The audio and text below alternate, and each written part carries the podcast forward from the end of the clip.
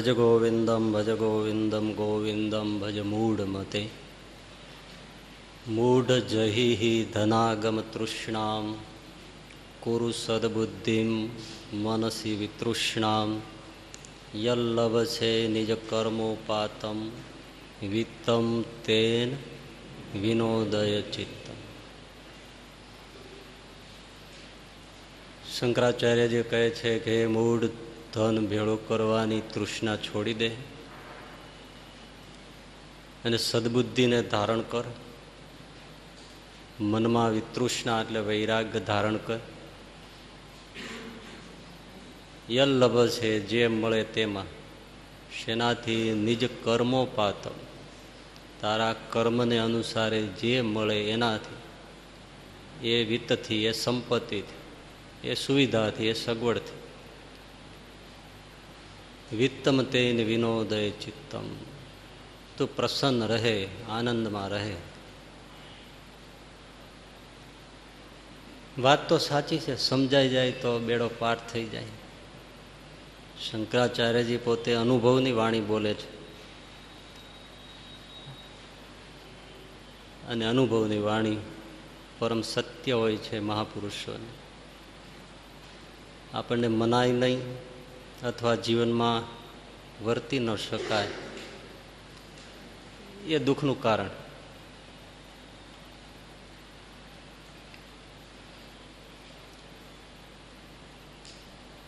ઘણી બધી ચર્ચાઓ થઈ ચૂકી છે.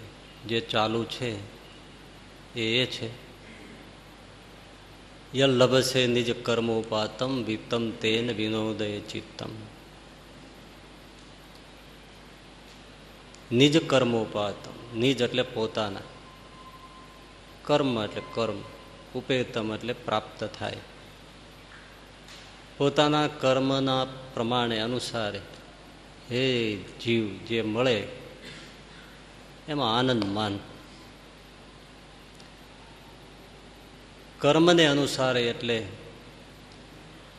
બે બાબતો જોવાની છે. એમાંની એક વિશે આપણે સાંભળ્યું છે. કર્મ એટલે પુરુષાર્થ. શ્રમ. એને અનુસારે જે મળે એમાં રાજી રહે ને. પણ શ્રમ કેવો? ધર્મપૂર્વકનો. નીતિપૂર્વકનો. અને એ શ્રમથી પણ પાછું જેટલું હકનું હોય એટલું મળે, એમાં સંતોષ માનો. અણહકનું, અનીતિનું, અધર્મનું કંઈ ન લે. સુખી થવું હોય તો. અને ભગવાનમાં મન રાખવું હોય તો પણ. કારણ કે કોઈ ચોર હોય અને એ હરિભજતો હોય, એવું બને નહીં. કારણ કે એને રોટલો જ સદબુદ્ધિ આવવા ના દે. એટલે આપણે પણ સમજવા જેવું છે કે આપણે બહારનું ન ખાઈએ ને લસણ ડુંગળી ના ખાઈએ ને પાણી સાત ગરણે ગાળીને વાપરીએ પણ હરામનું સીધે સીધું ખાય.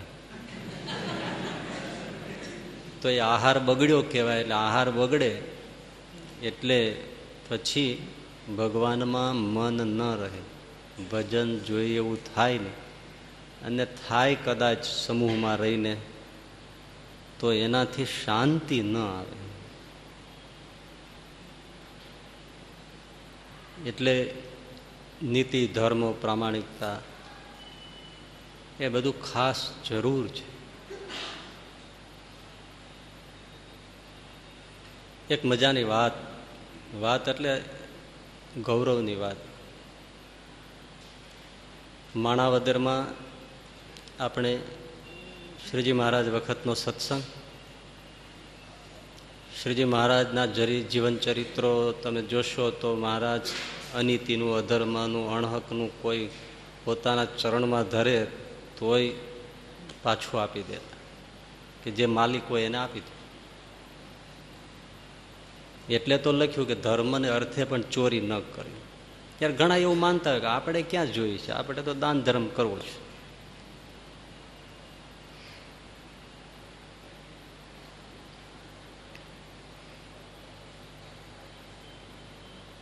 તો ત્યાં માણાવદરમાં ગજેફર ખાન નવાબ હતા. સત્સંગ પ્રત્યે ખૂબ જ ભાવ, શ્રીજી મહારાજ પ્રત્યે પણ બહુ જ ભાવ સાધુ સંતોને માને. મુસ્લિમ હતા છતાં. એટલો બધો ભાવ કે ના પૂછ. માંગરોળના વજરુદ્દીન નવાબ એ પણ એવા જ સત્સંગથી રંગે રંગાયેલા. એ માણાવદરના ગજેફર ખાને તો જેટલા પોતાના ગામમાં સત્સંગીઓ હતા, શ્રીજી મહારાજના, સ્વામિનારાયણ સંપ્રદાયના જેટલા સત્સંગીઓ, એની મહેસૂલ કર માફ. બીજાનો લેવાનો. સ્વામિનારાયણના સત્સંગીનો એક રાતો પૈસો મહેસૂલ ખાતે, કર ખાતે, ટેક્સ ખાતે નહીં, માફ. સત્સંગીઓ છે સાક્ષાત ભગવાનને ભજે છે, પ્રગટને ભજે છે. આવા સત્સંગીઓ ક્યાંથી મળે? બોલો નવાબને કેટલો ભાવ છે પણ એને ભાવ, પણ ગામમાં બીજાને શે રેવાય? કે એ વળી શું ટીલું લાયા છે? એ ભજન કરે છે ને ભગવાનને માને છે, તો અમે ભાઈ કોઈને કોઈ ધર્મને, કોઈ કોઈને પ્રભુ સ્વરૂપને માનીએ જ છીએ, તો તમે એનો કર માફ કરો ને અમારો ચીમ ના કરો. થાય ને, સ્વાભાવિક થાય. આમાંથી બે પાંચ જણાની એન્ટ્રી ફી રાખી હોય ને બીજાની ન રાખી હોય, તો પછી માથાકૂટ તો થાય ને કે એ વળી શું? એ વળી કઈ વાડીનો મૂળો? એટલે જલ્દી તો કોઈ આમ કંઈ બોલે નહીં, પણ પછી હવે ગામના આગેવાનો હોય, ધર્મમાં આગેવાનો હોય, એ બધાએ નક્કી કર્યું કે આ બહુ ખોટું થાય છે, અતિશય ખોટું થાય છે. કર માફ કરો તો બધાય ના કરો, લેવા હોય તો બધાય ના લ્યો, અમે પ્રજા છીએ એમ, એ પ્રજા છે. પણ એક એ સ્વામિનારાયણ સત્સંગ છે, એટલા માત્રથી એના પ્રત્યેનો ભાવ હોય તોય વાંધો નથી, પણ આવો તો ન પક્ષપાત કરાય. એટલે મોટા મોટા આગેવાન જે જે પોતપોતાના ધર્મના, સમાજના જ્ઞાતિના હતા, એવા દસેક જણા ગજેફર ખાન નવાબને મળવા આવ્યા, ફરિયાદ કરવા છે કેટલો મુજરો કર્યો, શાંતિથી બેઠા, આવો, બેસો. શું બોલો? તો કે મહારાજ, દુઃખ નહીં લગાડતા, પણ હવે અમે અમારા સમાજની લાગણી રજૂ કરવા આવ્યા છીએ. અમને તો તમે જેમ કરો એમ ગમે. પણ સમાજ આખરે સમાજ છે. આ વાત રજૂઆત કરવાની એક આખી મેથડ હોય છે. પણ કચકચ કચકચ થતું હોય તો અમને થાય કે નવાબ સાહેબને કાને વાત નાખી. હા હા, બોલો, એમાં જરાય મૂંઝાવાનું નહીં. મહારાજ, તમે સ્વામિનારાયણના સત્સંગીઓને કર માફ કર્યો છે એટલે ગામમાં ઘણો કચવાટ છે. કારણ કે બીજી બધી પ્રજા છે, જ્ઞાતિઓ છે, કોઈને કોઈને કોઈ માને જ છે જુદા જુદા સંપ્રદાયોમાં. તો એ બધાને શા માટે કર ભરવાનું? તો એમને પણ માફ કરો, એટલે ગામમાં કચવાટ મટી જાય. તમારા જેટલા ગામડા છે એમાં બધે તમે આ કર્યું છે. ગજેફાર ખાન કહી તો મને નજર એવું તો લાગે જ છે કે મેં આ જરાક યોગ્ય કર્યું કે અયોગ્ય ખબર નથી, પણ મને ખૂંચે એવું લાગે. પણ છતાં મેં કર્યું છે એટલે હવે તો ચાલુ તો રહેશે. છતાંય શા માટે કર્યું છે એ તો મારે તમને કેમ સમજાવવું પછી તો કે જોશું. છતાંય તમારો જો યોગ્ય નિર્ણય લાગશે તો આપણે બદલી નાખશું. અને બધાને માફ અને બધાને કર કરશું. પછી બીજી ઘણી વાતો થઈ અલગ મલકની પછી તો વાતો તો ખૂટે નહીં. એમ કરતાં કરતાં સાંજનો પાંચેક વાગ્યાનો સમય થયો. એટલે ગજેફર ખાન કે હવે આપણે થોડું ફરવા જશું. હા, વાંધો નહીં. નવરા છો નવરા, હાવ નવરા છે. એ ગજેફર ખાન એક નાનકડી ગલી હતી, ત્યાં લઈ ગયા બધાને. અને પોતાના ચાકર પાસે પચાસ, સાઠ, સો રૂપિયા રોકડા તે દિવસે ચાંદીના રાણી સિક્કા આવતા. એ રૂપિયા સિક્કા લાવેલા સાથે નોકર પાસ. અને ગલીમાં આમ છૂટા ફેંકાવી દીધા. કે મહારાજ, આ શું કરો છો? બસ મોજ ચડી. છૂટા રૂપિયા નાખી દીધા. તમને થાય છે ને કે કર અમારા શું કામ લે છે? નાખી દઈએ. રૂપિયા નાખી દીધા ગલીમાં. બીજું જ કંઈ બોલાય નહીં. સારું. છૂટા છૂટા રૂપિયા આવી રીતે પચાસસો નાખી દીધા, પછી ગજેફર ખાન કે હવે તમે અહીંયા મારી પાસે ઊભા રહી જાઓ છુપી રીતે. કરેલું શું કે સામે પાદર ગોંદરું ચોક, ગામનો બહારનો ભાગ, ફ્રન્ટ એરિયા. ત્યાં ગામના બધા છોકરાઓ રમતા હોય ને સાંજના સમયે. પાંચેક વાગે બધા ઘરે પાછા ફરે. હવે એમાં સત્સંગી હોય, બિન સત્સંગી હોય, બીજા સંપ્રદાયના હોય, બધા હોય. એટલે છોકરાઓ રમવું સંકેલી પછી એ જ ગલીમાંથી નીકળે. ત્યાં ગજેફર ખાને આ રૂપિયા ફેંકેલા. એટલે ગજેફર ખાન કે હવે તમે અહીં મારી સાથે જુઓ, કોઈ બોલતા નહીં. સામે છોકરા રમે છે, એમાં તમારા ખરા તો હા ખરા. હવે તમે જોજો શું થાય છે. જેવા બધા છોકરા નીકળ્યા, સત્સંગીના છોકરા એમાંથી નીકળ્યા, તો આમ જોયું કે રૂપિયા પડ્યા લાગે છે. પણ જોયા ન જોયા, અડ્યાય નહીં, ઊભાય ન રહ્યા અને નીકળી જ ગયા. અને પેલા આવ્યા એ તીડની જેમ મંડી પડ્યા. એ બધા લઈ લઈને ખિસ્સામાં લઈને ભરવા પડ્યા મજા પડી ગઈ કે કોના વૈયા ગયા? હવે જે ફરિયાદ કરવા આવ્યા હતા એના એ માલકુર હતા. એટલે ગજેફર ખાન કે, દેખો દેખો. નીચી મુંડી થઈ ગઈ. આ એ કોણ હતા તો કે બધા સ્વામિનારાયણ સત્સંગી છોકરા હતા, કપાળમાં તિલક ચાંદલા. રૂપિયાને અડ્યા કોઈ? તો કે ના અડ્યા મારા હાથે લગાડ્યો નહીં. તમારા એ મૂક્યા? તો કે ના. કર શું કામ માફ કર્યો, એનું આ કારણ છે કે કર શું કામ માફ કર્યો. એ નીતિમાન સંસ્કારો જે સહજાનંદ સ્વામી ધરબ્યા છે, એને એના સાધુઓએ, એનો પુરસ્કાર છે કે નીતિવાન લોકોનું મારે કાંઈ જોઈતું નથી. આ ઉલટાનું હું પ્રોત્સાહન આપું છું તમે આવું પાળો જે પાળે એને માફ કરી દો. મારે તો નીતિ જોઈએ છે મારા પ્રજાજનોમાં. અને એ પાળે બતાવે છે. એના નાના છોકરા અણસમજુ કહેવાય, ગભરું કહેવાય. એનામાં પણ કેટલું રેડું હોય છે કે પારકું, કશું આપણે અડાય નહીં. હવે તમારા બાળકોમાં તમારે નથી નાખી શક્યા મતલબ કે તમે શું કરો છો? છાતી ફૂલે એવી વાત છે ને? પણ આજે એવું નથી. અને એ આપણે ગૌરવ આપણે ખંડિત કર્યું છે. પણ એ જમાનો હતો તે દિવસે આપણા બાપની આવી આબરૂ હતી. ઘણા કચ્છીઓ અમને પહેલી વાર અમે નાયરોબી આફ્રિકા બધે ગયેલા. ત્યારે કહેતા સામે અમે અહીંયા પચાસ વર્ષ પહેલાં આવેલા. કપાળમાં તિલક ચાંદલો હોય. અમે કોઈ પણ દુકાને જઈએ, માલ ખરીદીએ. માલનું બંડલ બાંધીને હાલતા થઈ જઈએ તો દુકાનદાર અમને કોઈ દિવસ એમ પૂછતો નહોતો કે, તમે પૈસા મૂકો. એને ખબર છે કે આ લઈ જાય છે એ જરૂર પૈસા આપી જશે. લખવાની તો વાત જ નહીં. પણ પૂછવાની વાત નહોતી. કેમ કે એ સત્સંગી છે, કપાળમાં તિલક ચાંદલો છે. એ લાવે જ, આપે જ. એમાં કોઈ શંકા નથી. આજે સ્વામીજી એવું છે કે પહેલાં પૈસા મૂકો, પછી માલ. એટલે આપણે આગળ જે વાત કરી, એમાં બીજાઓએ માઠું લગાડવા જેવું નથી ને આપણાએ હરખાવા જેવું નથી. પણ મૂળ હું એવી વાત કહેવા માગું છું કે કોઈ પણ સમાજ હોય, એમાં નીતિ વધે. એ સૌ ઈચ્છે છે. પણ આપણે ત્યાં એ હતું આજે પાળનારા નથી, એવું નથી. ઘણા લેખ લખે અખબારોમાં કોઈ જગ્યાએ તો એવું જરૂર લખે કે ગુજરાતમાં માંસાહાર નથી, એવું માનવાને કોઈ કારણ નથી. મત્સ્ય ઉદ્યોગ ઘણો છે, મોટા ભાગની મછલી ગુજરાતમાં જ ચવાઈ જાય છે.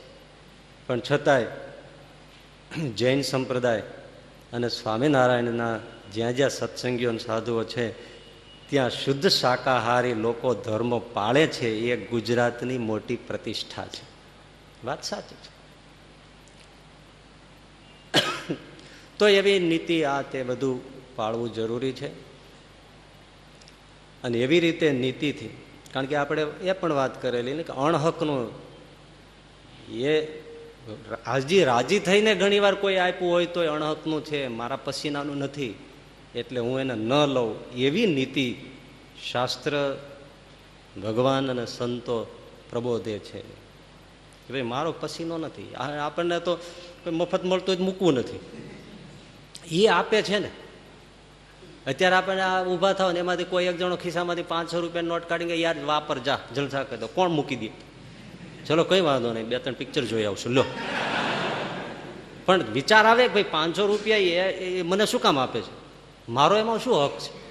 અને હું એનાથી મોજ મજાક કરું, એમાં મારું શું ભલું થવાનું છે? એટલે અમે સાધુ છીએ, અમે તો લેવાના અધિકારી છીએ.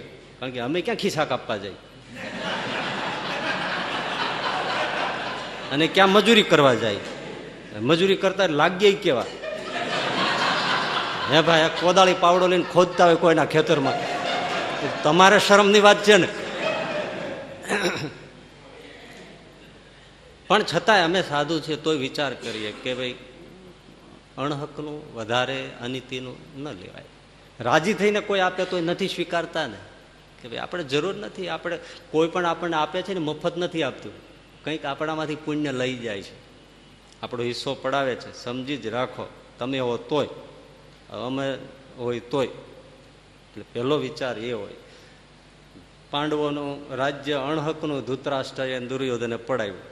સોય જેટલી જગ્યા ના દો એના હકનું હતું કૃષ્ણ માગવા આવ્યા હતા ભાઈ, એનું હકનું છે આપી દો ને. તોય ના આપ્યું. પરિણામ શું આવ્યું? આખો કુળનો નાશ થઈ ગયો અને બધા ટોકરી વગાડતા ગયા. અણહકનું મારી નાખે. હકનું હોય એટલો રહ્યો. આ લોકો સુધરે ને પરલોકે સુધરે. નહીતર આ લોકો બગડે, જતે દાડે પાઘડીનો વળ છેડે. અને મૃત્યુ પછી મોક્ષ તો જરૂર બગડે. કારણ કે અણહકનું પચાવ્યું છે ને, એ કોઈ છૂટ્યો નથી. તમે પછી બાઇબલ વાંચો કે મુસ્લિમ ધર્મના તમે કુરાન વાંચો, એનો અભ્યાસ કરો. અણહકની જ્યાં વાત આવે, ત્યાં કોઈના કલ્યાણ થયા નથી. એટલે નિજ કર્મો પાતા એટલે પોતાના ધર્મમય પુરુષાર્થથી, નીતિથી અને હકથી જે મળે, એમાં પૂરો સંતોષ માની અને રહેવું હવે બીજો જે આમ તો મુખ્ય અર્થ આ છે, નિજ કર્મોપાતમ. પોતાના કર્મ અનુસારે જે મળે એમાં સંતોષ માનો. એટલે તરત જ આપણા મનમાં શું સ્પાર્ક થાય? અર્થ, પોતાના પ્રારબ્ધ પ્રમાણે, ભાગ પ્રમાણે, કર્મ પ્રમાણે, એટલે ભાગ્ય પ્રમાણે. થઈ ભાગ્ય પ્રમાણે. જે મળે એમાં સંતોષમાં. કર્મ પ્રમાણે એટલે ભાગ્ય પ્રમાણે. ભાગ્યને ઘણા સમજતા ન આવડે એટલે ઘણા લોચા થાય છે. પણ હકીકતે કર્મને સમજો તો ભાગ્ય આપોઆપ સમજાઈ જાય છે. કારણ કે કર્મ ત્રણ પ્રકારના છે. એક સંચિત કર્મ, બીજું પ્રારબ્ધ કર્મ અને ત્રીજું ક્રિયમાણ કર્મ. એટલે પોતાના કર્મ પ્રમાણે સંતોષ માનો, એનો અર્થ ત્રણેય કર્મો આવી જાય છે. સંચિત કર્મો શું છે? ખેતીમાં અનાજ, ઘઉં, જુવાર પાક્યા. એની તમે સરસ મજાના કોઠારમાં એ ભરી દીધું, કોઠીઓમાં અનાજને સ્ટોર કરી દીધું. એ સંચિત સંચિત એટલે સંગ્રહ. સંગ્રહ કરેલા જે અનાજ, એવી રીતે સંચિત કરેલા, સંગ્રહ કરેલા કર્મો.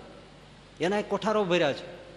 કેટલાય જન્મથી બધું ભેળું કર્યું છે. એટલે જે પાક્યું, અનાજમાં જે પેદા થયું તેના કોઠારો ભર્યા.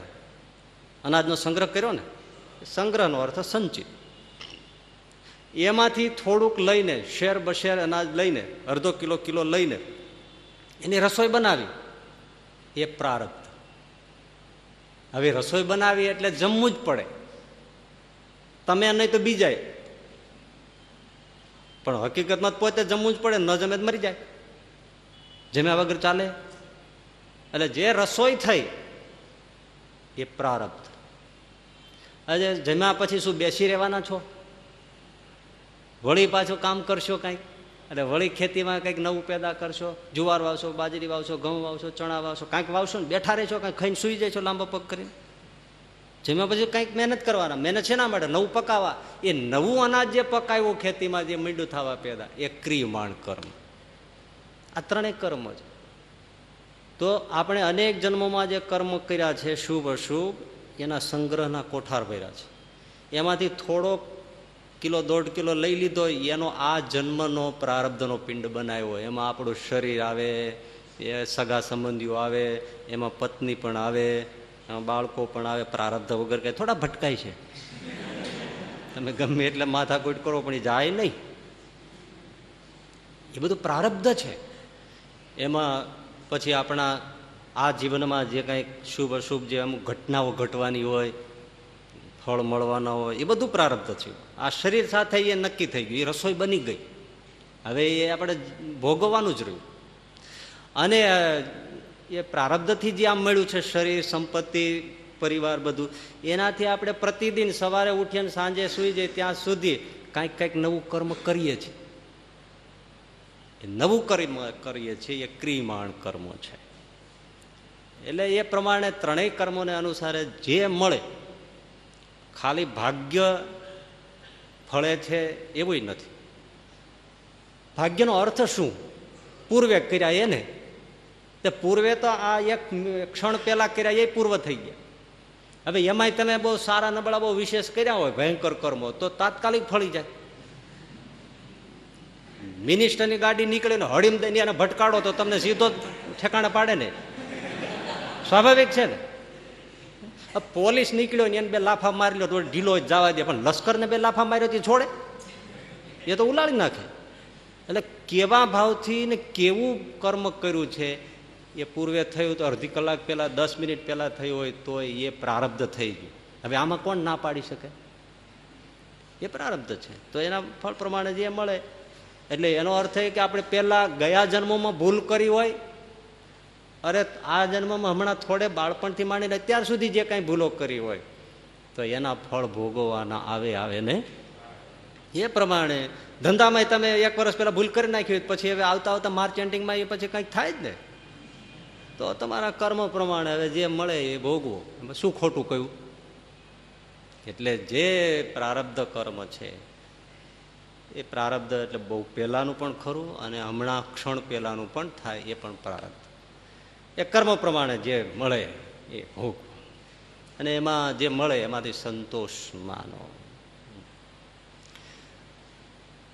પણ છતાં ઘણા ભાગ્યમાં નથી માનતા. એનું કારણ છે. કારણ કે ભાગ્યમાંથી શું થયું? કે એક આળસ બહુ પેદા થઈ ગઈ. કંઈ કરવું નહીં. હશે ભાગમાં, ભાગ્યમાં હશે થશે. એમનેમ ટપકે બધું. એટલે એક બહુ સમાજ એવો નિર્મિત થઈ ગયો. કંઈ કરવું નથી એટલે ભાગ્યને માથે દોષ દઈ. ઘણા ભજન કરવું ન હોય, ન કે ભાગ્યમાં હોય તો થાય. હાલો મંદિરે, હાલો કથામાં, હાલો સત્સંગમાં. એ ભાગમાં હોય તો થાય. તમારા બહુ સારા ભાગ છે. તે તું કરીને થોડા.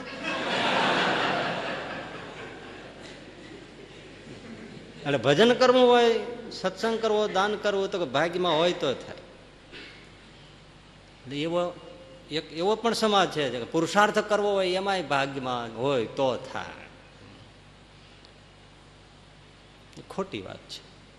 એટલે એવો એક આળસ જે પલાયનવાદ પેદા થઈ ગયો ને, એની સામે ચિંતકોને પછી રોષ છે. એટલે એ ભાગ્ય ભાગ્યને વાત મૂકી જ દો કશું નથી. પુરુષાર્થ કરો. અને પુરુષાર્થને કોઈ વિકલ્પ નથી. કઠોર પરિશ્રમનો કોઈ વિકલ્પ નથી. આ બેયમાં થોડું સમજવા જેવું છે.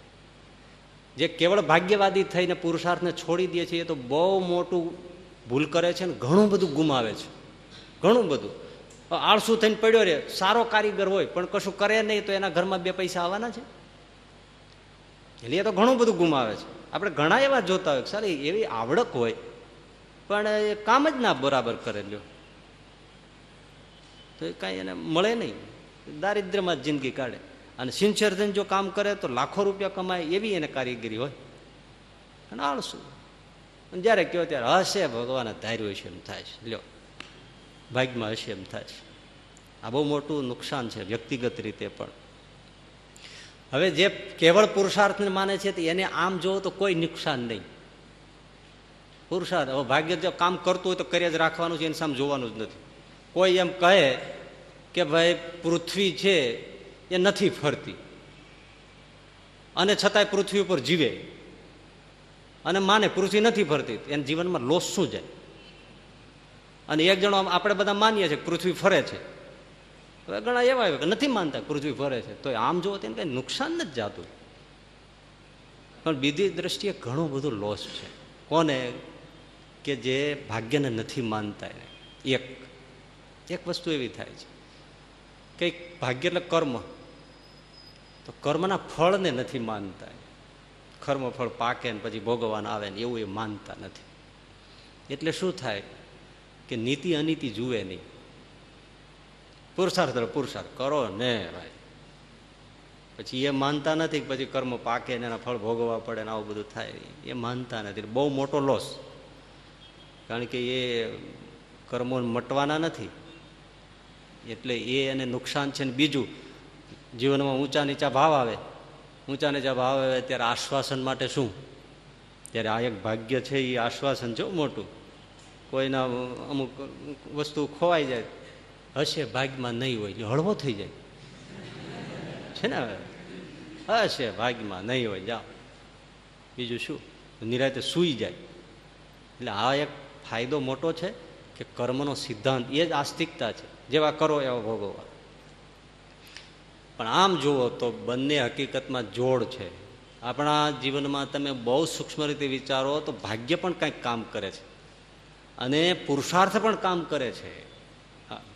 આપણે કેવળ ભાગ્યનું બંડલ નથી કે જેટલું લખ્યું છે એટલું જ થાય છે. આપણને છૂટો દોર આપ્યો છો કે તમે ભાગ્યમાં નબળું પણ કરી શકો.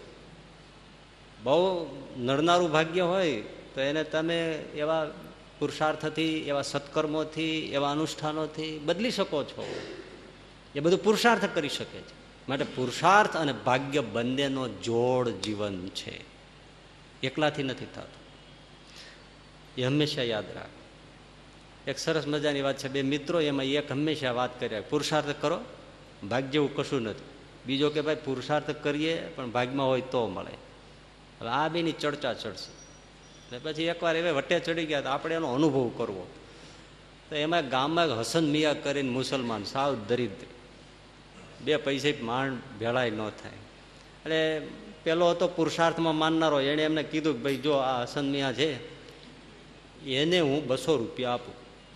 જોજે હમણાં. પૈસો આપો તો પછી પૈસો પૈસાને ખેંચી લાવે.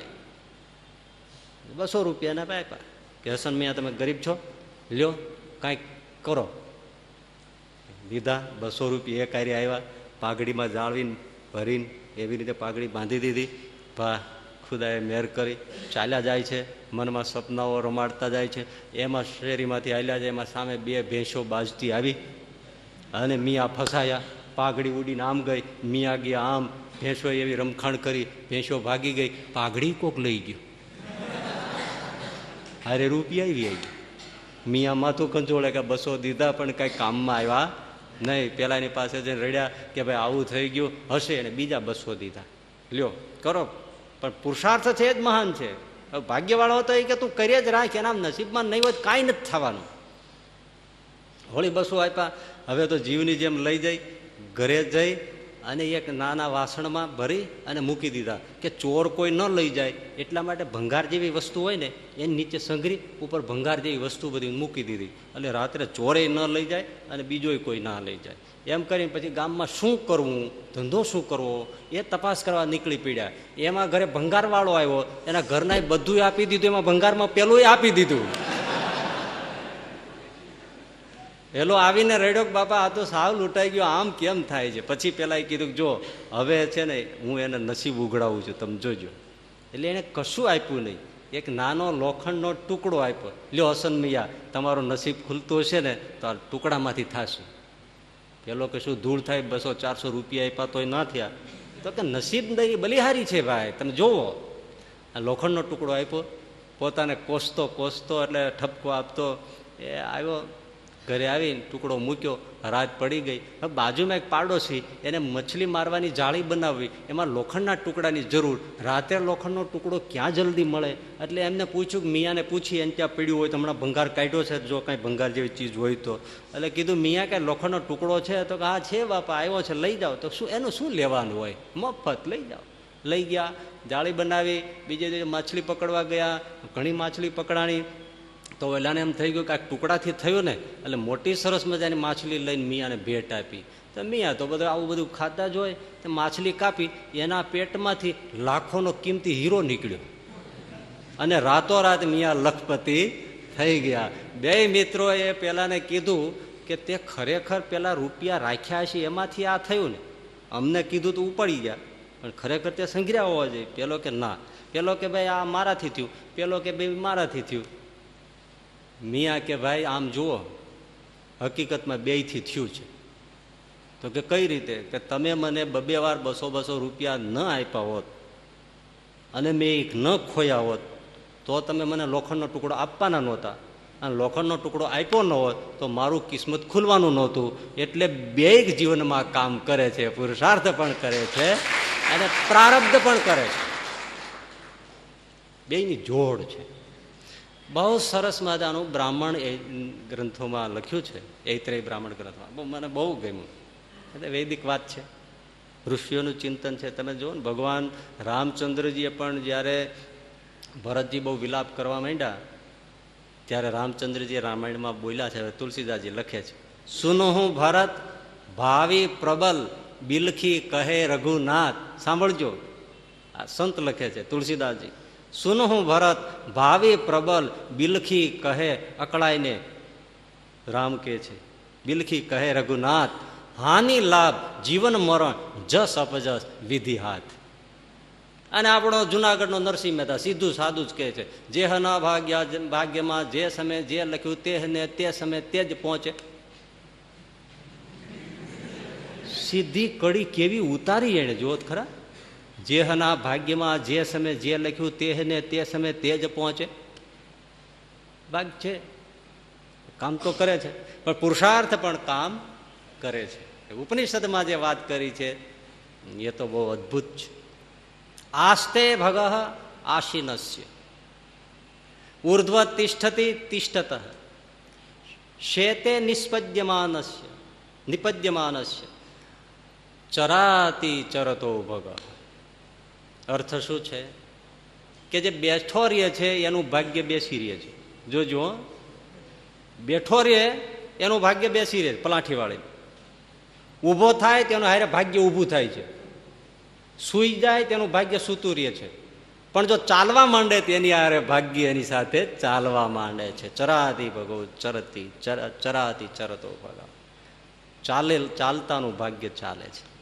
એટલે ભાગ્યને ચલાવવા માટે પણ આપણે પુરુષાર્થ કરવો જોઈએ. સીધું સાધું એવું છે, ઘણીવાર એવું છે, પુરુષાર્થ આપણને ભાગ્ય સુધી લઈ જાય છે. ઘણીવાર એવું છે, ભાગ્ય આપણને પુરુષાર્થ સુધી લઈ જાય છે. અને ઘણી વાર પુરુષાર્થ ભાગ્ય સુધી લઈ જાય હવે શું છે એ તો ખબર નથી ને? બસ પુરુષાર્થ કરો. અને જ્યારે કંઈ ધક્કો લાગે, ત્યારે હશે ભાગ્યમાં નહીં હોય.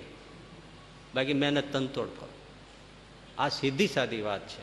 પણ એક વાત એવી છે, નસીબ ખુલતું હશે આ યાદ રાખવા જેવી વાત નસીબ ખુલતું હશે તો ખોટું કરશો જેટલું તો એ વધુ મળશે. મધુકોડાનું નસીબ ખુલતું હોય તો રૂપિયા ગણવા માટે ચાર ચાર મશીનો રાખવા પડે. અને જ્યારે નસીબ પલટાય, ત્યારે એટલું ને એટલું પાછું જાય. ભાગ્ય છે ને, આ આ તમારે કેવો પુરુષાર્થ કરવો એ વિવેક ઉપર આધાર છે. ભાગ્ય ખુલી ગયો, દરવાજો ખુલી ગયો, અહીંયા બધું પડ્યું છે. દરવાજો ખુલી ગયો પછી વિવેક કેમ રાખવો? કેવો પુરુષાર્થ કરવો?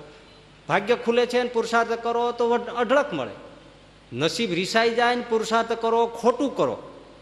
ખોટું કરો. તોય તમે વધારે ને વધારે ફસાતા જાઓ. એટલે સત્ય પુરુષાર્થને જાળવી રાખવો તો ભાગ્ય પણ સાથ આપે અને પુરુષાર્થ પણ સાથ જે મળે, હશે, ભાગ્યની વાત છે, એમ કરીને હળવા થઈ જાઓ. પણ જે ભગવાનના ભક્ત છે, હવે મજાની વાત છે. એ ભાગ્યમાં એક રીતે માનતા નથી. નથી માનતા એનું પાછળનું બહુ મીઠું કારણ છે. છે, હશે. એ નાસ્તિક નથી. એ સમજે છે કે ભાગ્યમાં તો હોય જ ને. સારું નબળું ના હોય. હોય જ. પરંતુ અમારા ભગવાનની ઈચ્છા એ જ અમારું પ્રારબ્ધ. બસ, મારા ઠાકોરની મરજી. શ્રીજી મહારાજ વચનામૃતમાં કહ્યું છે ને બસ, ભગવાનને શરણે થયા, આશ્રિત થયા, પછી ભગવાનની ઈચ્છા એ જ આપણું પ્રારબ્ધ. જેને ભગવાનનો આશરો નથી, એને જે સુખ દુઃખ આવે છે, એ તો એના કર્મે કરીને આવે છે. ભગવાનના ભક્તને જે કાંઈ સુખ દુઃખ આવે છે, એ તો કંઈ ભગવાનની આજ્ઞા લોપે કરીને, અથવા તો ભગવાન પોતે એની ધીરજ જોવા માટે દુઃખને પ્રેરે છે. એટલે ભગવાનના ભક્ત માનતા નથી. એ ભગવાનની ઈચ્છા એ જ સર્વસ્વ. બહુ મીઠી વાત છે. અને ઘણીવાર તો સમાજ જેને ભાગ્ય માને છે, એને ખરો ભક્ત છે ને દુર્ભાગ્ય માને છે. તમને આમ વાત વાતમાં પચાસ સાઠ લાખ રૂપિયા મળી જાય તો ભાગ્ય માનો ને. ભાગ્ય જ માનો ને. ત્યાં સુધી ભક્ત નહીં. ભક્તની વાત જુદી છે. ભક્ત એને દુર્ભાગ્ય માને છે. તમને કરોડો મળી જાય એટલે તમે એમ કે આહ બહુ ભાગ્ય સદભાગ્ય છે. તો એ દુર્ભાગ્ય છે. જોજો, ધીરજથી સાંભળજો. વિભીષણ મહારાજને રાવણે કાઢી મૂક્યો. છાતીમાં લાત મારી દઈને કાઢ્યો. બહુ મોટું અપમાન કહેવાય આ તો મોટો મંત્રી. અને વિભીષણને રાવણનો ત્યાગ નથી કર્યો. રાવણે વિભીષણનો ત્યાગ કર્યો છે. કે તું ચાલ્યો જા. તને બહુ તપસ્વી પ્રત્યે બહુ મીઠા ભાવ હોય, તો જા, એની પાસે રહીને એને બધું નીતિનું શિક્ષણ આપ, સલાહ આપે ને, મને રહેવા દે. એની પાસે જા, એમ કરીને લાત મારીને વિભીષણને કાઢી મૂક્યો. પણ કોઈએ બહુ સરસ, આ હકીકત હશે આ ગળે ઉતરી જાય એવી વાત છે. એ કે રાવણને તમે મૂર્ખ માનો છો કે બધા ભેદ જાણતો હોય એવા વિભીષણને કાઢી મૂકે? મંત્રી છે અને પાછું એને ક્યાં જવું એ બતાવ્યું. તું રામ પાસે વિયો જા. તું અહીંથી વિયો જા, એટલું ન કીધું. તને રામ પ્રત્યે બહુ કુણી લાગણી હોય તો ત્યાં એની પાસે જા અને એની હારે તું બધા નીતિની વાતો કરજે, જા. ક્યાં જાવું એ કીધું. કાઢી મૂક્યો, ખાલી હોત તો તો વાત પૂરી થઈ જાત. કાઢી મૂક્યો અને રામ પાસે જા. હવે જે બધો લંકાનો બધો જ ખજાનો જાણે છે, બધી ભેદભરમ જાણે છે, એને દુશ્મનની પાસે મોકલે છે. સમજીને મોકલે છે. રાવણને મનમાં ખબર પાકી છે. આમાં હવે રામ આવ્યા પછી કાંઈ બચવાનું નથી. હું મરવાનો ને બધું મરવાનું લંકા ખેદાન મેદાન થઈ જશે અને રામ જીતી જશે, વિભીષણ મારી પડખી રહેશે એને ભૂહી નાખશે. તો અહીંયા કોણ? અને રામ પછી કાં અંગદને કાંઈ બીજાને ત્રીજાને લંકાની ગાદી સોંપે, એના કરતાં વિભીષણને એક ભાઈ હોય તો પાછો લંકાનો ગાદીએ મારો જ ભાઈ આવે. મારો જ ખરો. એટલે સલામત મૂકી દીધો તું ત્યાં વયો જા અને તું બેઠો છો, તને જ દેવાનો છે. અને આખરે મારો ભાઈ, મારો આ ઝીણો એક તો આવીને બેસી જાય છે ગાદીએ. નહીતર હવે કાં અંગદને બેસાડી દે સુગ્રીવને કે તું બે જગ્યાએ હરફેર કરજે પુષ્પક પુષ્પક વિમાનમાં. હવે એ કોઈને દઈ દેવી લંકા, એના કરતા આપણો પોતાનો ભાઈ શું ખોટો? એટલે બહુ ગણતરીપૂર્વક રાવણે વિભીષણને કાઢી મૂક્યા. અને ગળે ઉતરી વાત છે, કઈ બુદ્ધિ તો ખોપડું હતું અને આ વાત છે ને બહુ સરસ રીતે કવિ કાગ બાપુએ મૂકી. રાવણ મર્યો અને માથું કપાયું એટલે રાવે, રામે તરત લક્ષ્મણને કીધું, લક્ષ્મણ, દોડ. રાજનીતિ શું કહેવાય જાણવું હોય ને તું રાવણ પાસે શીખી લે, બહુ ઉપયોગી થશે. એટલે લક્ષ્મણ દોડ્યા, મરતા મરતા રાવણ પાસે, ભાઈ, તમે રાજનીતિમાં પ્રખર છો તો મને મરતા મરતા કંઈક સારી વાત તો રાજનીતિની શિક્ષા કરતો કે રાજનીતિની બીજી શું કહેવાય? વિભીષણ મોકલો એ જ મોટી રાજનીતિ. લક્ષ્મણ ચક્કર ખાઈ ગયા. આમ તો મોકલો છે હવે તમારી એને જ ગાદી દેવી પડશે. એટલે અમારા હાથમાંથી લંકા જાય નહીં, એ આયોજન હતું.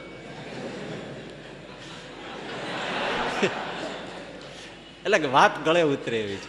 પણ હવે કહેવાની વાત એ છે કે વિભીષણ રામજી પાસે રહ્યા, પછી લંકા વિજય થયો.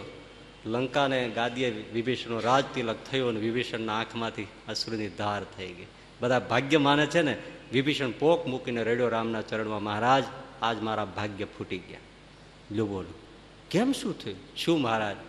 આ સંપત્તિ અને આ રાજ સિંહાસને મને તમારાથી જુદો કરી દીધો. હું તમારી ભેળો રહેતો હતો, તમારું દર્શન કરતો હતો, તમારી સેવા કરતો હતો, તમને વનફળ જમાડતો હતો, ચરણ ચંપી કરતો હતો, તમારી બાજુમાં સૂઈ રહેતો હતો, મહારાજ. કેવી સેવા, કેવો સત્સંગ, કેવું સુખ. અને હવે હું અહીંયા અને તમે ત્યાં મને આ સંપત્તિએ તમારો વિયોગ કરાયો છે. માટે આ મારા દુર્ભાગ્ય છે.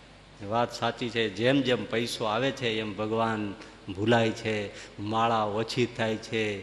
થાય છે? દેવ દર્શને ક્યારેક અવાય છે. સભામાં આવવા હોય તો આવવું હોય તો સમય ન હોય. કાંઈક ને કાંઈક મિટિંગો હાલતી હોય. શું કરે? સવારમાં ઉઠે ત્યાં ફોન ચાલુ થઈ જાય. આ માલ ક્યાં નાખો ને આ ક્યાં નાખો ને આ કેમ કરું ને આનું શું કરું ના રેડ પડી ના આવ્યું ને તે આવ્યું ને પૂજામાં શું કરે આમાં? માળા માળા થાય પણ હાલો હાલો હા જવા દો હા જવા દો હા, એને જવા દો ને હવે ઠાકોરજી આમ ડોળા કાઢતા હોય. હવે તને કીધું મૂક ને પણ હું ઘનશ્યા મારે કે કોને કેસો તું આ મૂક ને એક તો એમાં ધક્કાધુઈ થયો ને ઓલા જે ઘરમાં આવે ચાય બનાવીને, હવે તું જોઈને જલ્દી શું કરું? ઠાકોરજી થાય નહીં પૂજા, થાય? સરખું ભજન ન થાય, ધ્યાન ન થાય, કાંઈ ન થાય. એમાંય પરમ ભાગ્યશાળી હોય, એને લાખોની કરોડોની સંપત્તિ હોય, તોય એ ભગા શિવલાલ શેઠ બોટાદના એ ભજન કરે. એ કે હું જ્યારે ભજનમાં બેસું, પૂજામાં બેસું, ધ્યાનમાં બેસું, ત્યારે બધું સળગાવીને બેસું. આઘું કરીને બેસી જાય. પણ એવા પરમ ભાગ્યશાળી હોય તો નહીતર તો સંપત્તિ તો ભલભલા અને ભૂલા પાડે. એવું જ છે. ગોપાળાના સ્વામી પાસે વડતાલમાં એક હરિભગત આવ્યો. સ્વામી પગમાં પાસે બેસી અને આંખમાં ડબ ડબ ડબ ડબ બોર બોર જેવડા આંસુ મીંડા પડો. કેવી ઉપમાં બોર બોર જેવડા. ઓલું અજમેરી બોર, આવડું બોર બોર જેવડા આંસુ મીંડા બોર બોર. હવે એવડી તો આંખે નથી હોતી. પણ ટૂંકમાં બહુ દુઃખી અમે બોર બોર જેવડા આંખું મળ્યા અને કાં કે શ્રાવણ ભાદરવો વરસવા માંડ્યો. ઉપમાં તો કવિઓ લાવે ઓહો બે આંખમાં શ્રાવણ ભાદર તે શ્રાવણ ને ભાદરો બે એ કાર્ય વર્ષે. કવિઓને છૂટ હોય. એટલે રડવા માંડ્યો, એટલે સ્વામી કે, રે રે રે, તને શું દુઃખ છે? દયાળુ સંત છે. એટલે કે, મા બાપ, બહુ દારિદ્રતા છે. દયા કરો તો સારું થાય. સ્વામી કે સારું તારે કેટલા જોઈ? બોલ ને. બોલો. આપણે ત્યાં ભાઈ એવા સંતો થયા છે કે જે દેવતાઓની ખુમારી હતી ને, એ તો આપણા સંતોમાં સહેજે શ્વાસમાં હતી. આ તપ કરે એટલે શિવજી રાજી થઈ જાય ગણપતિ રાજી થઈ જાય, બ્રહ્માજી રાજી થઈ જાય, શું કે માગ માગ, તારે જોઈ માગી લે. એમ કે ને? ભગવાન વિષ્ણુ હોય રાજી થઈ જાય માગ તારે જોઈએ માગી લે. બ્રહ્માજી, શિવજી રાજી થાય, માગ તારે જોઈએ માગી લે. આપણે ત્યાં એવા એવા સંતો થયા છે, ખુલ્લે હાથે, માગ તારે જોઈ માગી લે. બાલમુકુદાસ સ્વામી, ગોપાળાનંદ સ્વામી, ગુણાતીતાનંદ સ્વામી મહાનુભાવાનંદ સ્વામી, આત્માનંદ સ્વામી, ભાયાત્માનંદ સ્વામી, સુખદાતાનંદ સ્વામી, નિર્દોષાનંદ સ્વામી બધા કેવા સંતો? માગ તારે શું જોઈએ છે? હવે એ તો ગમે તે માગે. તૈયારી કેટલી? શક્તિ કેટલી? જોઈએ માગી લે. બ્રહ્માંડમાં એવી કોઈ વસ્તુ નથી હું તને આપી ના શકું. લ્યો બોલ. આવા ક્યાંય પ્રસંગો સાંભળ્યા? ખુલ્લે આમ તો દેવતાઓ બોલતા. આપણે ત્યાં સંતો બોલતા. માગી લે, જોઈએ માગી લે. ગોપાળાનંદ સામે કે તારે કેટલા જોઈ છે બોલ ને? મા બાપ દસ હજાર હોય ને, એ જ માને. બસો અઢીસો વર્ષ પહેલાં, દસ હજાર. લે, સો રૂપિયા હોય તો બહુ કહેવાય. દસ હજારનો આંકડો પૂછ્યો. એ કે દસ હજાર હોય ને સ્વામી તો ભયો ભયો. સ્વામી કે જો, દસ હજારથી પછી એક રૂપિયો વધશે નહીં. તો સ્વામી એમ કરો, લાખ રાખો. સ્વામી કે લાખ દઉં, પણ લાખથી એક રૂપિયો પછી વધશે ને સ્વામી એમ કરો ને, દસ લાખનો સંકલ્પ કરી નાખો. સ્વામી કે દસ લાખ આવે, તું માળા કરી એવો છો. તારું મોઢું જ જો. ઘરે વ્યો જા છાનુમનો છો એવો બરાબર છે તો માળા થાય છે. નથી દેવા એક રૂપિયો. જા. કાઢી મૂક્યો.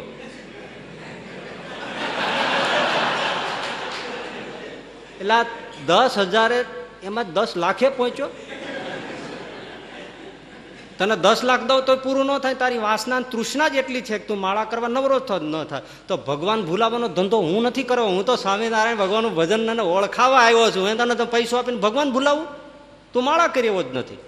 નહીં તો સંતોષ હોય તો એમ ન બોલે, બસ થઈ ગયું સ્વામી. દસ હજાર બસ થઈ ગયું, બહુ થઈ ગયું. એ માળા કરે. શું?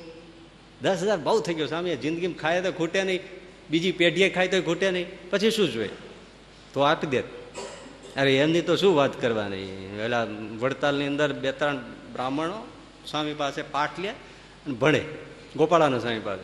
અને ગામમાં ભિક્ષા માગીને રહી તો એકવાર એ બધા બ્રાહ્મણો ચાર પાંચ જણા હતા તો પછી મોઢા આવડાવડા થઈ ગયેલા છે. સ્વામી કે, કેમ છો? સ્વામી ભૂખ્યા. ભિક્ષા મળતી નથી પૂરતી. એમ, લોટ મળે થોડો હા. શેમાં રાખો? માટલીમાં. સારું. હવે છે ને માટલી તમે જમીનમાં ખાડો કરીને દાટી દો. મોઢું ખાલી બહાર રાખ. એના ઉપર એક કાચલી કે વાટકી રાખવાની. લોટ જેટલો જોઈ ને એટલો એમાં કાઢી રાખજો. જાઓ. વિચાર કરો. ભિક્ષા નહીં માગવા જવાનું.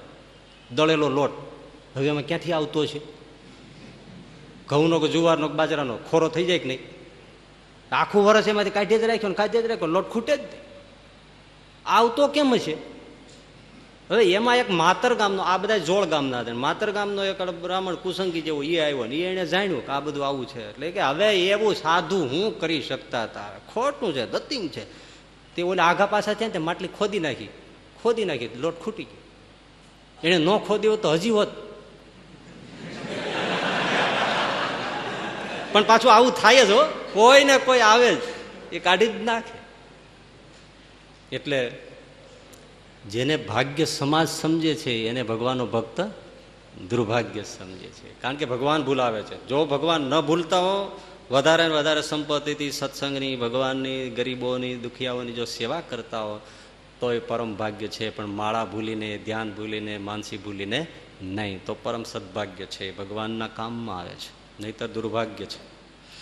પણ ભગવાનનો ભક્ત છે એ તો ભગવાનની ઈચ્છા, એ જ એનું ભાગ્ય, એ જ એનું પ્રારબ્ધ. મળે તો ભગવાનની ઈચ્છા, જાય તોય મળે તો ભગવાનની ઈચ્છા આપણે કહીએ છીએ, જાય તો નથી કહેતા. પણ જાય તોય ભગવાનની ઈચ્છા. કઠણ છે, આપણે અડધું જ બોલીએ છીએ. મળે તો બહુ ભગવાનની ઈચ્છા, સાહેબ, એ કૃપા છે. વયું જાય તો કૃપા નથી. એમાં માનતા નથી. એ જાય તો એની કૃપા માને. તો ખરી વાત છે. એટલે ભગવાનના ભક્ત છે એ પ્રારબ્ધને આગળ નથી કરતા. ભગવાનની ઈચ્છા. અરબસ્તાનમાં રાબિયા થયા. વાત એક બે લઈ લઈએ. તો મીરા જેવી એની ભક્તિ ખુદાની બંદગીમાં રહે. નાની ઝૂંપડી એક પાથરવાની ચટ્ટાઈ ઈંટનું ઓશીકું અને એક માટલી અને એક નાની તૂટેલી પ્યાલી. આ એની સંપત્તિ. બીજું કશું જ નહીં. બે ત્રણ જણા મળવા આવ્યા. આ બધું જોયું અને બહુ દુઃખી થઈ ગયા. રાબિયા, આવી પરિસ્થિતિ તમારી. પાથરવાનું નહીં, પહેરવાનું નહીં માળીની તૂટેલી ફૂટેલી માટલી, તૂટેલી ફૂટેલી પ્યાલી અને ચટાઈ અને ઈંટનું ઓસીકું કંઈ સગવડતા નહીં. આટલી ખુદાની બંદગી. તમારી આ દારૂણ દશા જોઈને અમને દુઃખ થાય છે. રાબિયાએ જવાબ જોઈજો શીખવા જેવું જો એ ભાઈ, શીખવા જેવું છે. રાબિયા કે જો ભાઈ? ખુદા સર્વશક્તિમાન છે કે નહીં? તો કે સર્વશક્તિમાન છે. પૃથ્વીને આકાશને પલટાવી નાખે, ક્ષણમાં પલટાવી નાખે. સર્વશક્તિમાન છે? તો કે હા. મારી આવી દારૂણ પરિસ્થિતિ છે અને ખુદા બદલી શકે કે નહીં? તો કે બદલી શકે. તમને તો ઢગલા કરી દે સંપત્તિના. કરી શકે ને? હા. નથી કર્યું એ હકીકત છે કે નહીં? જવાબ જોજો તમે. નથી કર્યું હકીકત છે કે નહીં? તો કે નથી કર્યું હકીકત છે. એનો અર્થ એ શું છે? કે મારી આ પરિસ્થિતિથી મારો ખુદા રાજી છે. તો જેમાં ખુદા રાજી હોય, એનાથી હું નારાજ કેમ થાઉં? મારો ખુદા જેમાં રાજી હોય, તો હું એનાથી નારાજ કેમ થાવ આ ભક્તનો જવાબ છે. ભક્ત વગર આવતું નથી. મારો ભગવાન જેમાં, મારો શ્રીજી જેમાં રાજી છે, તેમાં હું નારાજ કેમ થાવ એ સર્વસમર્થ છે, બધું કરી શકે છે. નથી કરતો એ હકીકત છે ને હકીકત એ છે કે એમાં એ રાજી છે રાજી છે તો આપણે નારાજ કેમ થઈ શકીએ? બહુ કઠણ છે આટલું જીવનમાં પચી જાય મહાન એકાંતિક પરમ ભક્ત કહેવાય લો. પણ હવે થાય નહીં બાપા. આપણે બોલીએ છીએ કે ભગવાનની ઈચ્છા ભગવાનની ઈચ્છા, પણ એ બીજાને માટે. બીજાને કઈ લોસ ગયો તકલીફ હોય, કોઈ ગુજરી ગયો હશે ભાઈ, શાંતિ રાખો, ભગવાનની ઈચ્છા. એટલે આ તો બધું શું છે? બેસણામાં બોલવાની વાતો છે આ. કોઈના ઉઠમણામાં બોલવાની વાતો છે. ભગવાનની ઈચ્છા. અને પોતાને આવે ત્યારે ત્યારે બહુ માથાકૂટ થઈ જાય. એટલે ભગવાનના ભક્તો તો આવું નક્કી કરીને બેઠા હોય છે, મારા પ્રભુની ઈચ્છા એ જ મારું પ્રારબ્ધ છે. મુએ કો હરી દે હૈ. બહુ સરસ સાખી ગજબની આ તો ભજનની દુનિયા ખોલવા જેવી વાત છે. મુએ કો હરી દે તહે મરેલા મરેલાને. સમજાય છે ને? મુવે કો હરી દે તહે કપડા, લકડી, અરુ આગ. સમજાયું કે નહીં? આ તમે કોઈ આવા રખડતા પેલા મરી જાય માણસો ભિખારી અને મળદું પડ્યું હોય ને, તોય પાંચ જણ આવી જાય છે. એક જણો ખાપણ ઓઢાડી જાય છે, દરી નનામી બનાવી દે છે. એક જણો જઈને બે બે પાંચ મણ લાકડા આપશે અને એનો અગ્નિ સંસ્કાર કરશે કરશે ને કરશે. ખાપણ આપે છે, લાકડા આપે છે કોઈ, અને છેવટે આગ લગાડનારો કોઈ આવી જાય છે ને એને સળગાવીને એની ક્રિયા કરે છે કરે છે ને. એના ઉપર ત્યાં સંત કવિએ કીધું જુઓ તો ખરા. મુએ કો હરી દેત હે કપડા લકડી આગ. આ જીવતા નર ચિંતા કરે ઉનકી બડી અભા મરેલા ને ઠાકોરજી જો કપડા લકડી આગ દઈ દેતો હોય તો જીવતા નર ચિંતા કરે ઉનકી બડી અભા એના તો દુર્ભાગ્ય છે, એના ભાગ ફૂટી ગયા કે આ જીવતો છે છતાં એ ચિંતા કરે છે. તું ही नाम तारण, सबे काज सारण, धरो उसका धारण, निवारण करेगा। नथा दांत वाकू दिया दूध, माकू खबर है खुदा को, सबर जो भरेगा तेरा ढूंढ सीला। मिटे दिल का कीना जिन्हें पेट दीना, वो आपे भरेगा। मु- मुर मुरादम कहे, मुकद्दर के अंदर जिन्हें टांक मारा, सो टारा न टरेगा, जिन्हें टांक मारा, सो टारा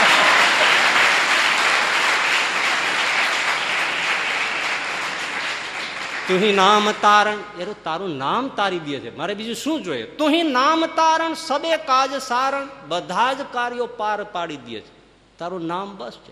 તુહી નામ તારણ સબે કાજ સારણ ધરો ઉસકા ધારણ. એમાં વિશ્વાસ રાખો. ધરો ઉસકા ધારણ નિવારણ કરેગા. બધા ફેસલા ભરી દેશે બધી સમસ્યા ઉકેલી નાખે કેવી મોટી.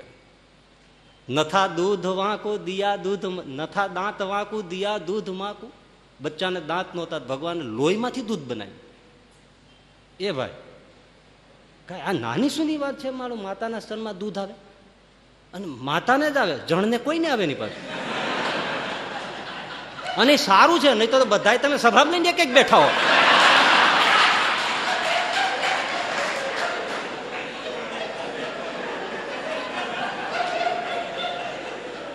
આપણે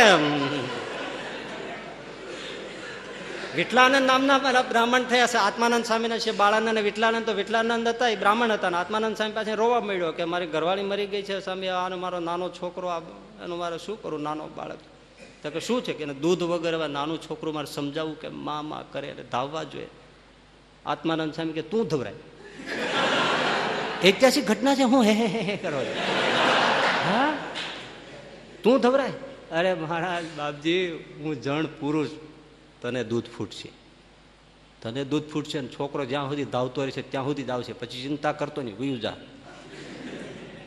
અને છોકરો જ્યાં સુધી ધાવતો રહ્યો, ત્યાંથી વિઠ્ઠલ નામના બ્રાહ્મણને સ્તનમાં દૂધ, પ્રકૃતિ બદલી નાખી. પ્રકૃતિ બદલી નાખી. જો. વિશ્વમાં આ છેલ્લો ને પેલો આવો પ્રસંગ છે. એને દૂધ આવ્યું. પછી બાળક મોટો થયો ને પછી વિઠલાનંદ થઈ ગયું કે ઓહો મારા ગુરુએ અમને બેયને જીવાડ્યા નહીં બાળક તો મરી જાત, એના વિયોગમાં હું મરી જાત. બે જીવાડ્યા પછી બે ગુરુના ચરણમાં સમર્પિત થઈ ગયા. દીક્ષા આપો, તમારી સેવામાં રાખો. બેયને સાધુ કર્યા, વિઠ્ઠલનું નામ વિઠ્ઠલાનંદ, બાળકનું નામ બાળાનંદ રાખ્યું. અને સાધુ છે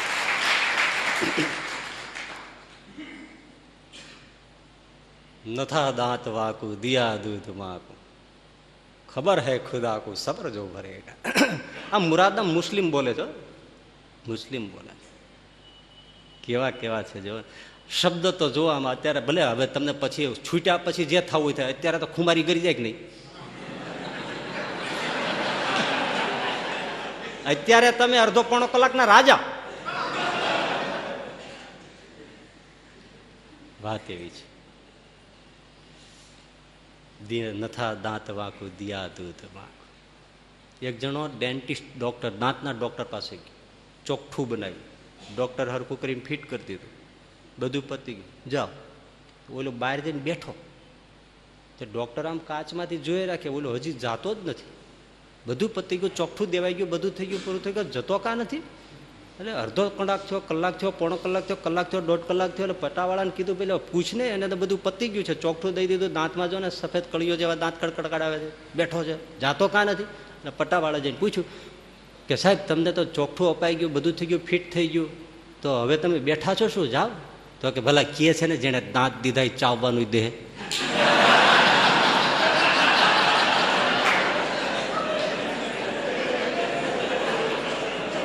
એટલે બેઠો છું. તે પેલા એ જઈને ડોક્ટરને કીધું. જોજો મજાની વાત. ડોક્ટરને કીધું સાહેબ એમ કે છે જેને દાંત દીધા ચાવવાનું દે છે એવું સાંભળ્યું છે ને ડોક્ટરે ગમ ખાઈ ગયો, પણ હોશિયાર. એ કે, હા, જરૂર દઈએ, કેમ ના દઈએ? પ્લાસ્ટિકનું નકલી ઓલા માટીના નથી આવતા, સફરજન, શો માટે પીડ્યા હોય, એ લઈને દીધું. આલે દે. તે પેલાને આપ્યું નકલી દાંત તો નકલી સફરજન. આલે આ ડોક્ટરે આપ્યું છે. ઓઈલો લઈને હાલતો થયો કે સારું છે છોકરા રમશે કે?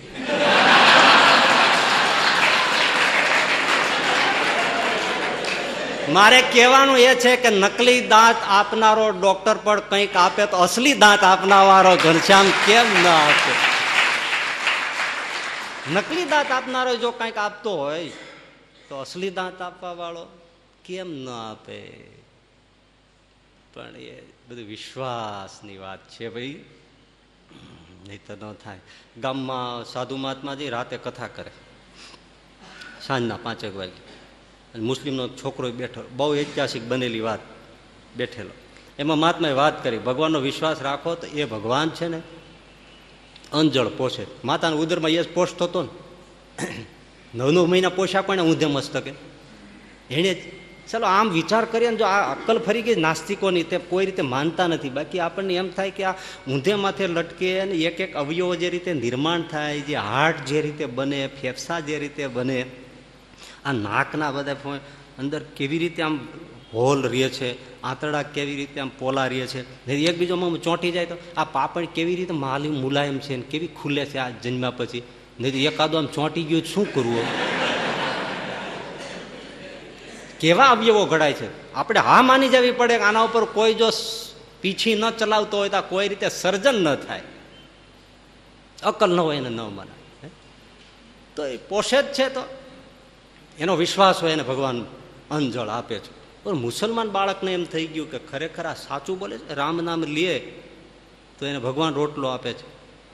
ઉઠીને સીધો જ ગામને બહાર જંગલ જેવું હતું, એમાં જઈને એક મોટા વડલા ઉપર ચડી ગયું. હવે જો મને જો અહીંયા રામ ખવડાવે, તો હું રામનું ભજન કરું, નહીતર કાલ સવારે મારી મારી વાળા મહાત્માના છોડિયા કાઢી નાખું. આવું નક્કી કરીને ચડી ગયો. હવે એ મહાત્માને કઈ ખબર નહીં કે આ રાતે આવું કૌતુક થઈ ગયું છે. એ તો વાતું ફટકારીને હુઈ ગયા ની રાતે. અને પેલો જાડવે ચડી ગયો. વડલા ભજન બેસી ગયો. જો ભગવાન મને રોટલો અહીંયા ન ખવડાવે, આ રાતમાં હું ભૂખ્યો જ છું. દિવસનો ભૂખ્યો છે બિચારો ગરીબ બાળક હશે. તો હવે હું રામ રામ કરું. રામ રામ કરીશ. પણ જો હું મને અહીંયા ખવડાવે છે કેમ? ન ખવડાવે. ખવડાવે તો રામનું ભજન કરો આખી જિંદગી. ન ખવડાવે તો મારી મેં મહાત્માને તોડી નાખો. અને ભાઈ આ બેઠો બેઠો રામ રામ કરે. રાત ભાંગતા ભાંગતા ભાંગતા દસ અગિયાર જેવો સમય થઈ ગયો. આ વિચાર કરે છે, એમ કાંઈ થોડો ખવડાવે. એમાં થયેલું શું? દિવસે ત્યાંથી ત્રણ ચાર વાગે એક જાન નીકળેલી. સામે આમ બે ત્રણ દૂર ગામડા ત્યાં પરણવા જતી છે. તે વરરાજાને બધાએ ત્યાં મુકામ કર્યો. હવે ત્યાં હકીકતમાં શું છે, કાંઈક થતું છે, ગમે તે શું થયું, વિરામ કર્યો, ગમે તે. તેમાં બોલે, ગામ ગયા ત્યાં પછી વરરાજાને કાંઈક વળગાડ જેવું લાગ્યું. હવે અથવા તો કાંઈક બધું બહુ ફરસાણ ખાઈ ગયો હોય ને ચકરી જેવું થઈ ગયું એટલે પછી ગામના બધા ભેળા થઈ ગયા કે આને કંઈક વળગાડ છે એટલે પૂછ્યું, કોણ છે? ક્યાંથી આવ્યો? તો ચકરીવાળા વડેથી આવ્યો. ક્યાં ચકરીવાળો વડ છે? તો ફલાણે ગામ છે. તારે શું ખાવું છે? મારે મોહનથાળ ખાવો છે ને ભજીયા ખાવા છે ને બટેટા ખાવા છે ને આ બધું ખાવું છે. લાવ લાવ. તો એ બધું થાળીઓ ભરી ભરી ને ચકરીવાળા વડે આવ્યા. ઓયલો ઉપર બેઠો છું. સાવ બનેલી વાત છે આ. આ કોઈ દંતકથા નથી. તે રાતે બાર, સાડા બારે ઓલા થાળીઓ ભરીને આવ્યા અને હેઠે મૂકી. અને ભૈયા ગયા. એને તો ભૂતને જાળવાનું જ હતું, અને મૂકીને વૈયા ગયા તો, લાડુ જલેબી જે ફરસાણ ને બધું મૂકીને, થાળીઓ મૂકીને વૈયા ગયા. ચોરનું કામ રખડવાનું. તે એ આમથી બધા રખડતા રખડતા એનો નિત્યનો મુકામ ચક્રીવાળા વડે આવીને વિશ્રામ કરે. તે એને આમાં બત્તી કરીને બેસવાઈ ગયા તો મોહનથાળ ને ભજીયા ને આ બધું ગાંઠિયા ને ફરસાણ જોયું. એ કે, એલા, એ, આ શું? આપણે ભૂખ્યા છે, ઝાપટી જાય. એક જણો કેટલા ખાતો નહીં. આ તો આપણે મારી નાખવા માટે કોઈ ઝેર નાખ્યું છે. અને આપણે ખાઈ જાય તો જાય, ટાઢે પાણીએ. આ ખવાતા છે આ મૂકનારો કાંઈક અહીંયા હોવો જ જોઈએ. છુપાઈ ગયો છે ચારે બાજુ બતી કરીને વડલા ઉપર કરી એક જણા ડાળે લટકે. એ નીચે આવ્યો નીચે? નહીં આવું. પરાયણે બે જણા ઉપર ચડ્યા, મારીને ગગલાઈને ઉતારી આવ્યા. બે સામો. આલે ખા જઈ.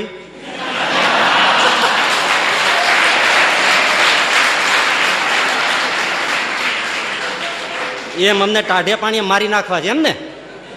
પેલા તું મરે એટલે ખબર પડે. એક જણો મોહન થા, એક જણો ગાંઠિયા, એક જણો પાણી પીવડાવે, એક જણો ભજીયું ખવડાવે અને આ બેઠો બેઠો બંદાજથી ખાય. પણ મનમાં નક્કી થઈ ગયું. રામ ખવડાવે છે ખવડાવે છે ને? પેટ ભરીને ખવડાવ્યું પેટ ભરીને ખવડાવ્યું માથી એક લોટો પાણી પાયું. અને ઓલા બધા કે, હવે જોવો થોડી વાર અને ઝેરની અસર થાય છે કે નહીં? એટલે ઓલા તો બેઠા, કાંઈ બેઠો. પંદર વીસ મિનિટ થઈ પૂછ્યું એટલે તને કશું થાય છે? તો હા. શું થાય છે? ઊંઘ આવે છે. તને ઝેર બેર કાંઈ નથી ચડતું? તો ના, આ તે નહીં મૂકેલો? ના બાબા, મેં કાંઈ મૂક્યું નથી. તો આ કોને મૂક્યું? મારી બલા જાણે. હું કાંઈ જાણતો નથી. પછી પોતાની વાત કરી અને ચોરને કીધું, ભાઈ, મારે દીક્ષા લેવાઈ ગઈ. સીધો સવારે જઈને મહાત્માના પગમાં પડ્યો. મહાત્માજી, હું આપનો, આપ મને દીક્ષા આપો. આપની પાસે રાખી લો. એ સાધુએ દીક્ષા આપી અને એનું નામ પડ્યું દાસ મલો તમે નામ સાંભળ્યું છે. અને એણે પહેલી સાખી જે લખી, કવિત્વ ફૂટ્યું કે, અજગર કરે ને ચાકરી, પંછી કરે ને કામ, દાસ મલુકા યું કહે, સબકો દાતા રામ. પહેલી બધું જ બધાને અમારો અને વાતે સાચી, અજગર કરે ને ચાકરી. કોણ ત્યાં સર્વન્ટ છે? અજગર શું નોકરી કરે છે? પંછી કઈ કામ કરે છે? પંખીઓ? દાસ મલુકા યુ કહે, સબકો દાતા રામ. બધાને ખાવા આપે છે. બધાને ખાવા આપે છે. તમે મોંઘા મોંઘી થાળી તો બસો અડજો પાંચસો રૂપિયાની ખાતા છો, પણ ગીરમાં હાવા જ પચીસ હજારની ભેંસ મારીને પછી જે મિજબાની કરતો હોય. હે? એની થાળી કેટલાની? આવી મોંઘી થાળી હોય કોઈને? એટલે એને આપે છે જો. દેડકાને ગારો ને હાથીને ભારો સૌને આપે, હજાર હાથ વાળો. બધાને આપે છે. ભગવાન આપે છે, એ વિશ્વાસથી જે રહે છે, તેને હા ગાંધીજી આશ્રમમાં કામ કરતા, સાબરમતી. એમાં ખાવાનું ખૂટી ગયું, જમવાનું, રસોડું, કાંઈ રહ્યું નહીં. રાત્રે બધા આવ્યા બાપુ, કાલનું કશું છે નહીં. એટલે ગાંધીજી કે કંઈ વાંધો નહીં, આપણે સવારે સૌ બધા સાથે જ આપણે મજૂરી કરવા જતા રહીશું. અને એમાંથી જે આવે, એમાંથી આપણે આશ્રમમાં ભોજન બનાવશું. નક્કી કરી નાખો. છૂઈ જાઓ.